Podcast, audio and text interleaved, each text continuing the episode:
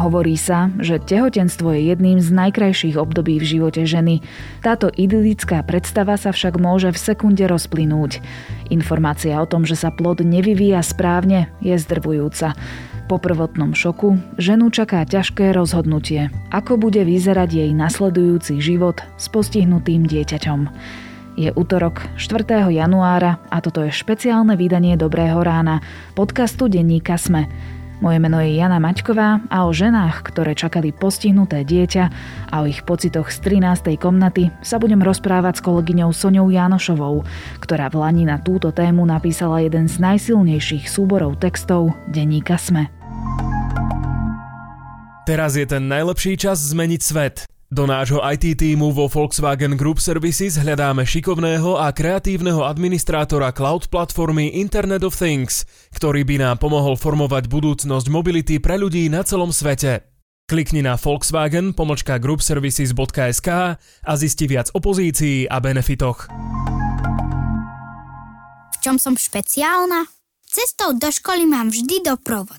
A pri 12 minútovke na telesnej som ten najlepší fanúšik svojich spolužiakov. A 12 je mimochodom treťou odmocninou čísla 1728. Som špeciálna. Ale nie až tak, aby som každé ráno musela chodiť do špeciálnej školy. Naučme sa v deťoch so zdravotným znevýhodnením vidieť to podstatné a pomôžme im žiť plnohodnotný život. Platforma rodin.sk.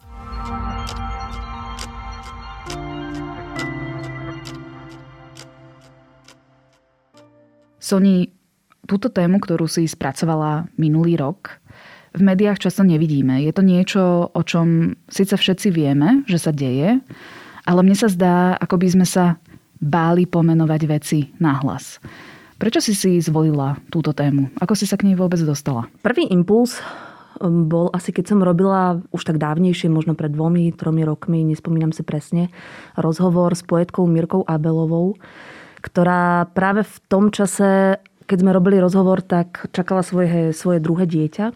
A ona mi v tom rozhovore zároveň povedala, že len pár mesiacov predtým prežívala také veľmi náročné obdobie, pretože mala podozrenie na to, že jej syn bude mať Edwardsov syndrom, čo je jeden z takých závažných syndrómov, ktoré sa vlastne diagnostikujú v rámci nejakého prvého screeningu.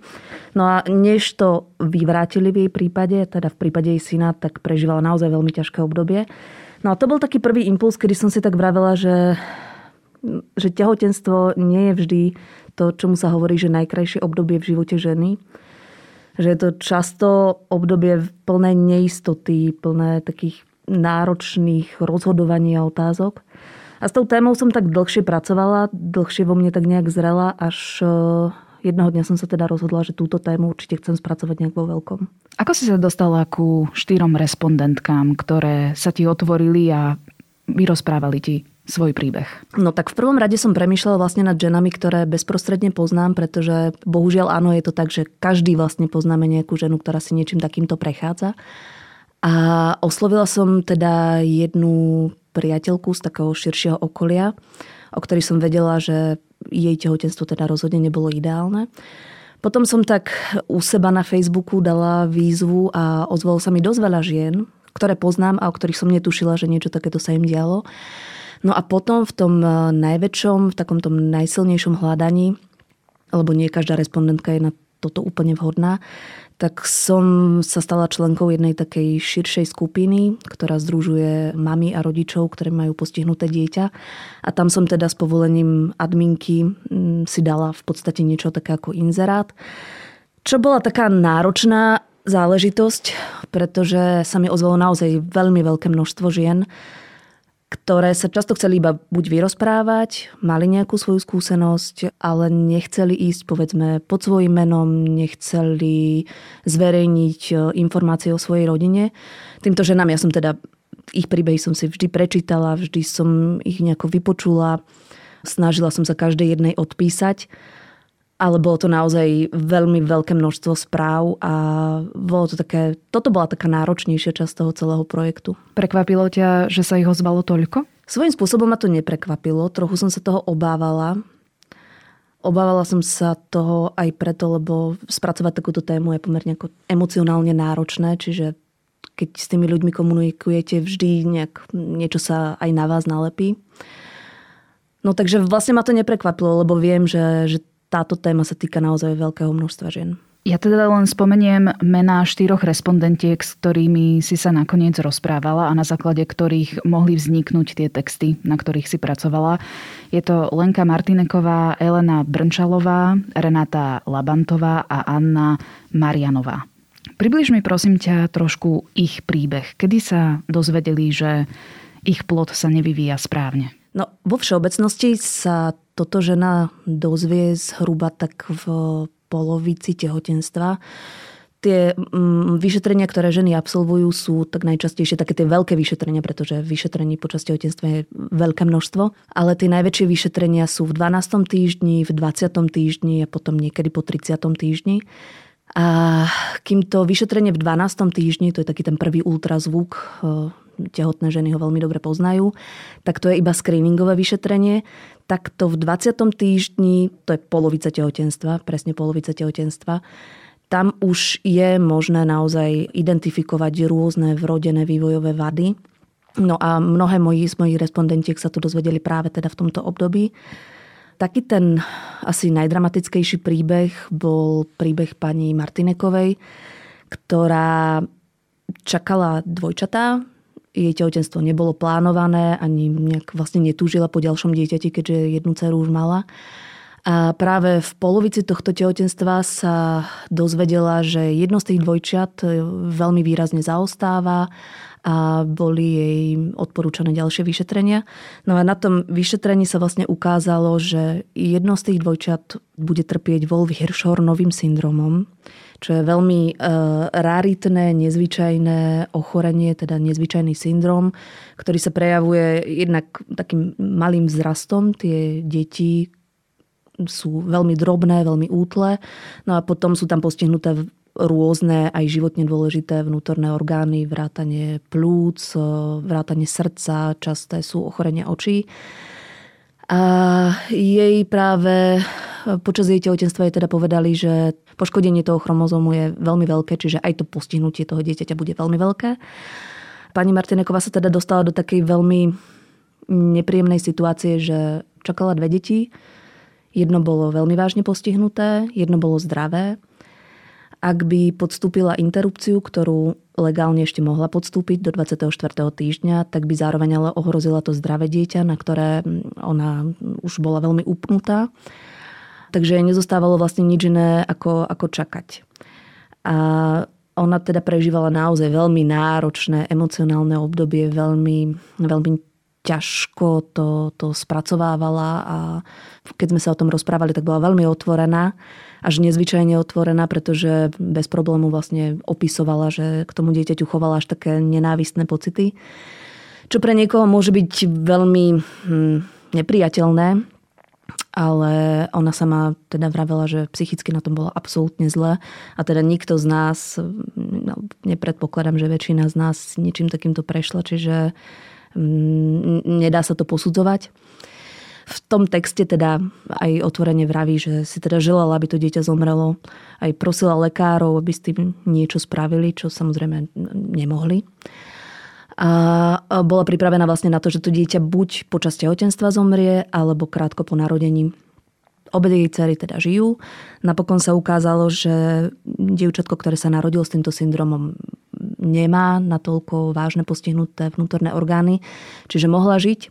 Aj to zžívanie matky a dieťaťa nebolo úplne jednoduché.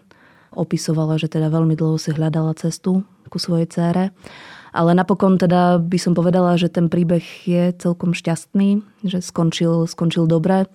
Pani Martineková sa teraz veľmi angažuje v takej neziskovke, ktorá vlastne rozširuje povedomie o tomto syndróme a myslím si, že ako rodina sa majú veľmi fajn. Ale to obdobie, ktoré prežívala počas tehotenstva, bolo naozaj nezávideniahodné a veľmi náročné. Druhý príbeh je o Renáte Labantovej, ktorej plodu bol diagnostikovaný ráštep chrbtice. Porozprávaj mi o ňom. No, pani Labantová k tým pochybnostiam prišla trošku skôr ako ostatné ženy, o ktorých vo svojich príbehoch píšem. Počas tehotenstva sa robí tzv. Pravdepodobnosť na niektoré ochorenia, na Downov syndrom a ráštep chrbtica a na rôzne iné. A jej práve toto genetické vyšetrenie ukázalo už myslím v nejakom 16., 15. alebo 16. týždni, že má veľmi vysokú pravdepodobnosť na to, že jej plod bude mať spina bifida, čiže ráštep chrbtice, čo je teda porucha, pri ktorej sa neuzatvorí chrbtica a obsah chrbtice, teda miecha, zostáva ako keby vonku vypuknutá. Je to ochorenie, ktoré veľmi postihuje potom dolné končatiny. Tieto deti potom zároveň mávajú tzv. Hydrocefalus, čo teda, ak poslucháči možno poznajú, je to taký stav, kedy sa do lebky nahrnie veľa tekutiny a tie deti vlastne potom musia mať odsávanie toho vnútroodbočného moku.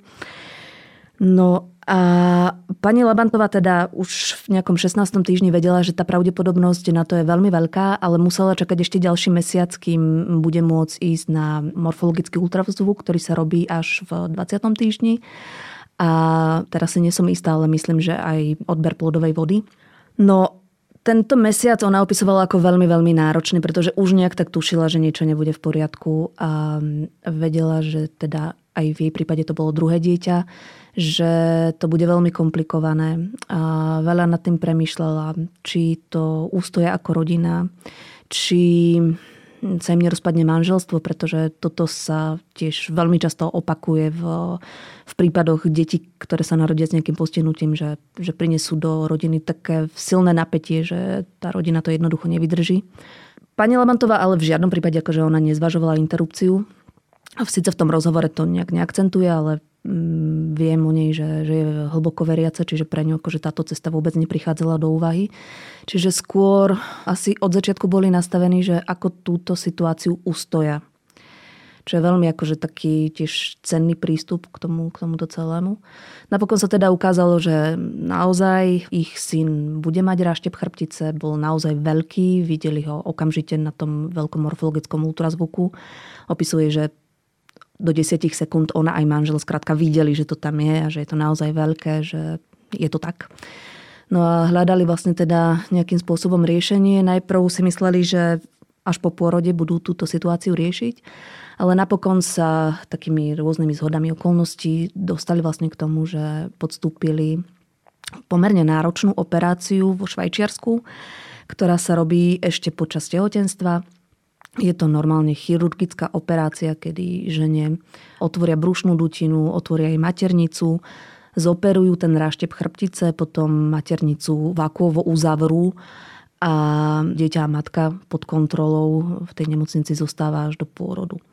Na tomto príbehu naozaj bolo také silné to, že pani Labantová prežívala dlhý mesiac vlastne v takej neistote a vo veľmi takých silných pochybách, pretože všetky ostatné ženy vlastne nejakým spôsobom na to mali možno dni rozhodovať sa.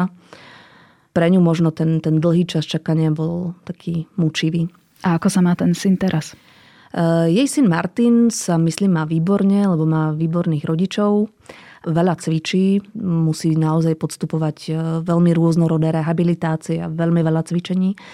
Ale pokiaľ viem, tak už sa im podarilo postaviť ho na nohy. Čiže je otázka času, kedy bude schopný aj kráčať. To sú skvelé správy. Potom tu máme ešte Elenu Brnčalovú. V 20. týždni jej povedali, že plod má Patauov syndrom.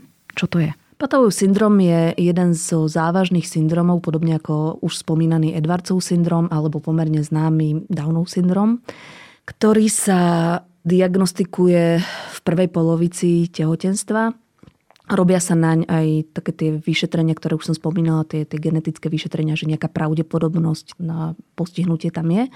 Pani Brnčalovej teda vyšli trošku vyššie tieto pravdepodobnosti, ale neprikladala im väčšiu váhu, pretože pri oboch deťoch, ktoré už predtým mala, tak ako tá pravdepodobnosť je trošku vyšla. Ona už ako rodička aj bola trošku staršia a nejak nepredpokladala, že by to mohlo dopadnúť inak ako pri tých ostatných tehotenstvách.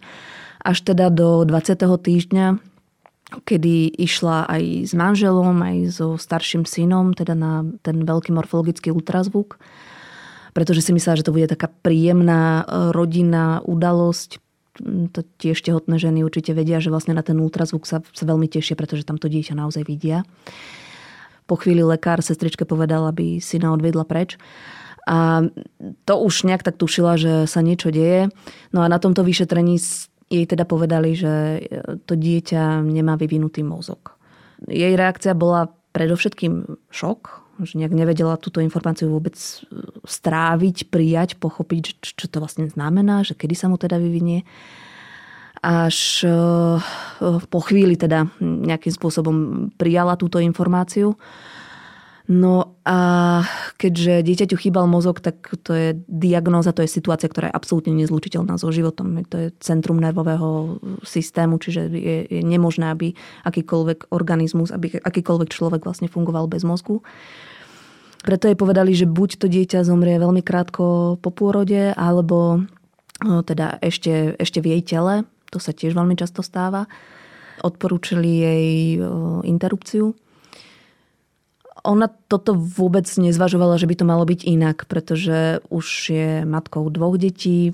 Tá šanca na to, že by dieťa mohlo zomrieť ešte v jej tele a nejakým spôsobom skomplikovať jej zdravotný stav, tak predsa len tam bola dosť veľká a zároveň zvažovala teda pre svoje deti, že ak by aj prišiel na svet ten ich súrodenec a krátko potom zomrel, že by to vlastne pre celú tú rodinu bolo nesmierne traumatizujúce, že by to bola situácia, ktorú je vlastne zbytočné absolvovať, tak podstúpila interrupciu. Tiež to jej rozhodovanie nebolo... Bolo rýchle, ale nemyslím si, že bolo ľahké.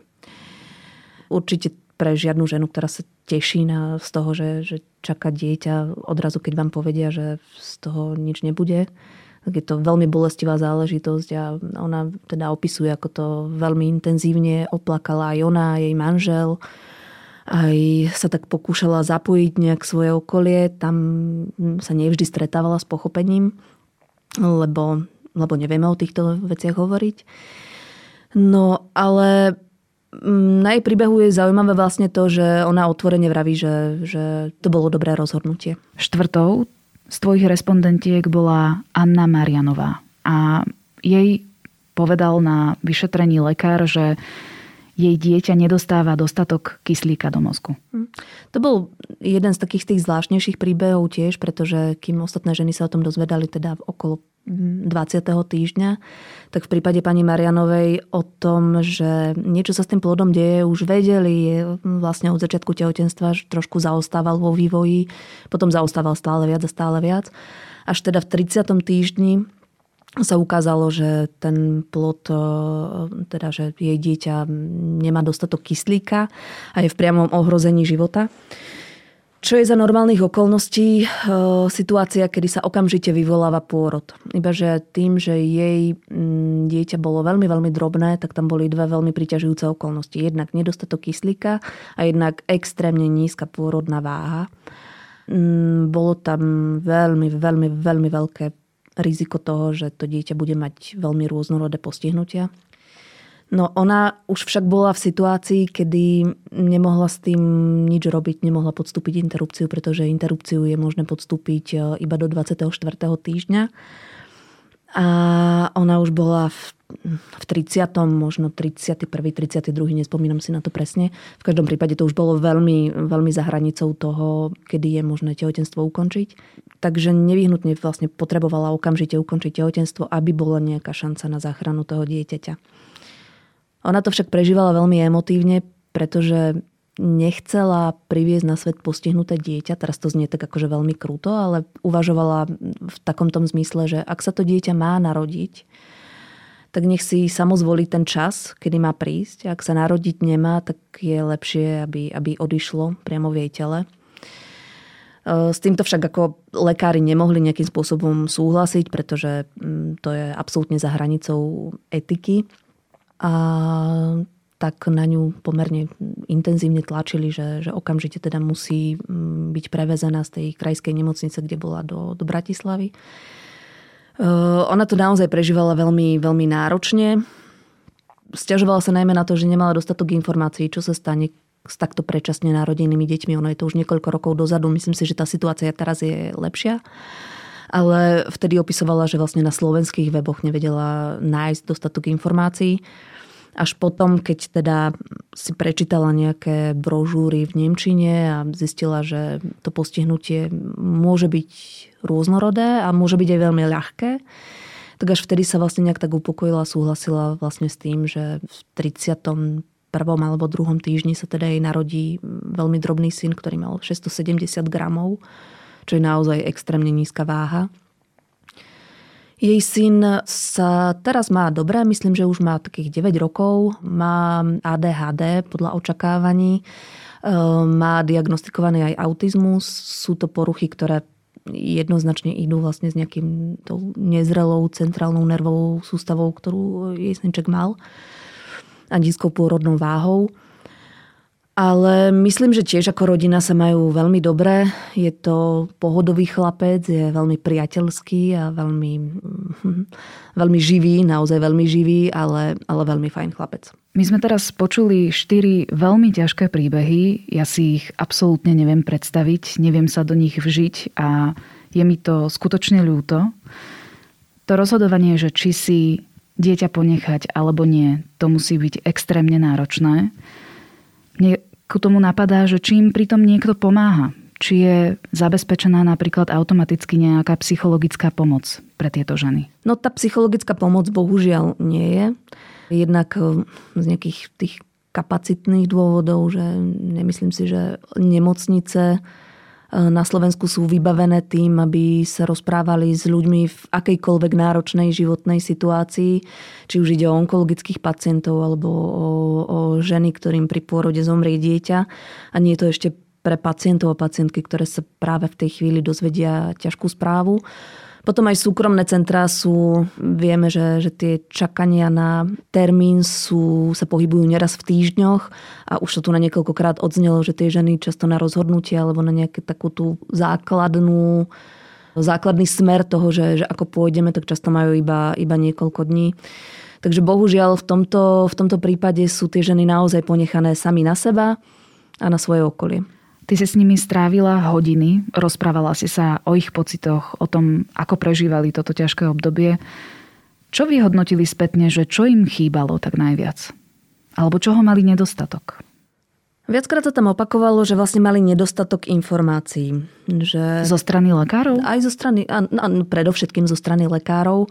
Áno, ja v tejto chvíli čiastočne tomu rozumiem, pretože lekár napríklad na tom ultrazvuku, tie ženy sú často v veľmi emocionálnom rozpoložení, kedy nie sú možno schopné racionálne komunikovať alebo skrátka ten žiaľ ich veľmi, veľmi zvalcuje.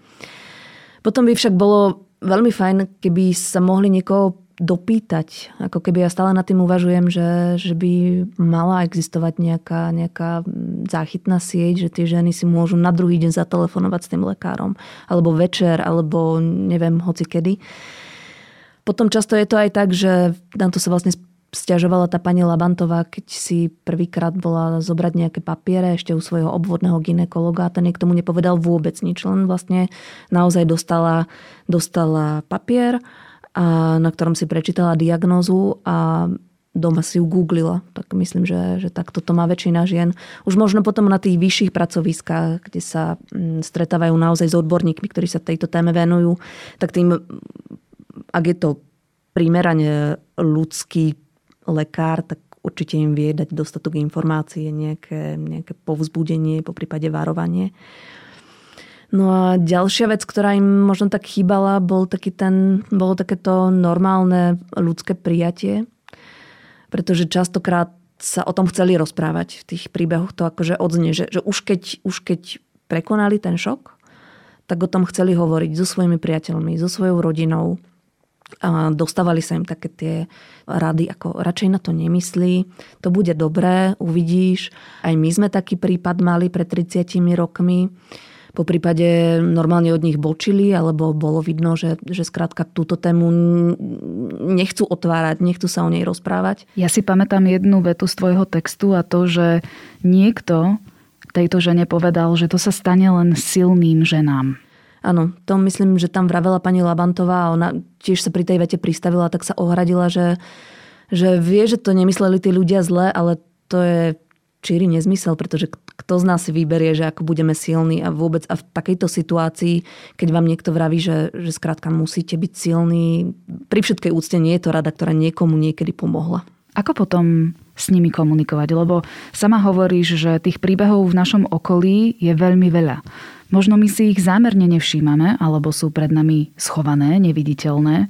Ako teda komunikovať so ženou, ktorá si prechádza takýmto obdobím? No v prvom rade ju vypočuť. Čo som sa pri tejto téme naučila, tak je, že v žiadnom prípade nespochybňovať ich rozhodnutia.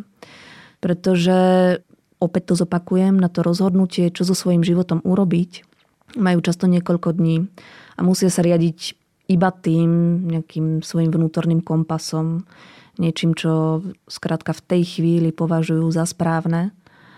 A oni to vedia najlepšie. My ich môžeme iba vypočuť a v žiadnom prípade nespochybniť to, že sa rozhodli dieťa si nechať, po prípade tehotenstvo ukončiť. To je asi tá univerzálna rada. Vypočuť ich a nespochybňovať. Stretávala si sa často aj s tým, že popri tom rozhodovacom procese premýšľali nad akousi podporou zo strany štátu, že či je tu dostatok denných stacionárov, či náhodou nebudú finančne úplne na mizine? No ja myslím, že toto je téma, ktorú každá jedna z tých žien, každá jedna z tých rodín, ktorej sa má narodiť dieťa s postihnutím, zvažuje okamžite. Lebo tá situácia, bohužiaľ vieme, že je absolútne mizerná. Že tá pomoc, aj keď sú navrhované nejaké jednorazové dávky, ktoré sa navyšujú práve pre ženy s postihnutými deťmi, ale to nie je riešenie, to nie je vec, ktorá vyrieši ich dlhodobý problém, ako to dieťa bude žiť. Či tá žena ešte niekedy sa bude môcť vrátiť do zamestnania, koľko budú stať všetky rehabilitácie, aké rehabilitácie bude potrebovať, či ich vôbec budú môcť absolvovať na Slovensku, alebo za nimi budú musieť vycestovávať do zahraničia, čo teda áno, toto sa deje. Napokon stačí, keď si otvoríme portál Ľudia ľuďom a vidíme tam nekonečné množstvo zbierok na veci, ktoré tie deti potrebujú na svoje úplne normálne fungovanie, na to, aby sa dokázali posadiť, aby dokázali stáť. Takže myslím, že toto je jedna z veľmi kľúčových vecí, ktoré tej rodiny zvážujú. Čiže aktuálny stav je nedostatočný. No, myslím, že to tak zjemne nemôžeme povedať, že je nedostatočný. Myslím si, že určite to najmenej, čo môžeme pre tieto ženy urobiť, je byť k nim empatický a nezľahčovať ich situáciu. O ženách, ktoré sa dostali na možno najnáročnejšiu križovatku svojho života, som sa rozprávala s kolegyňou Soňou Janošovou.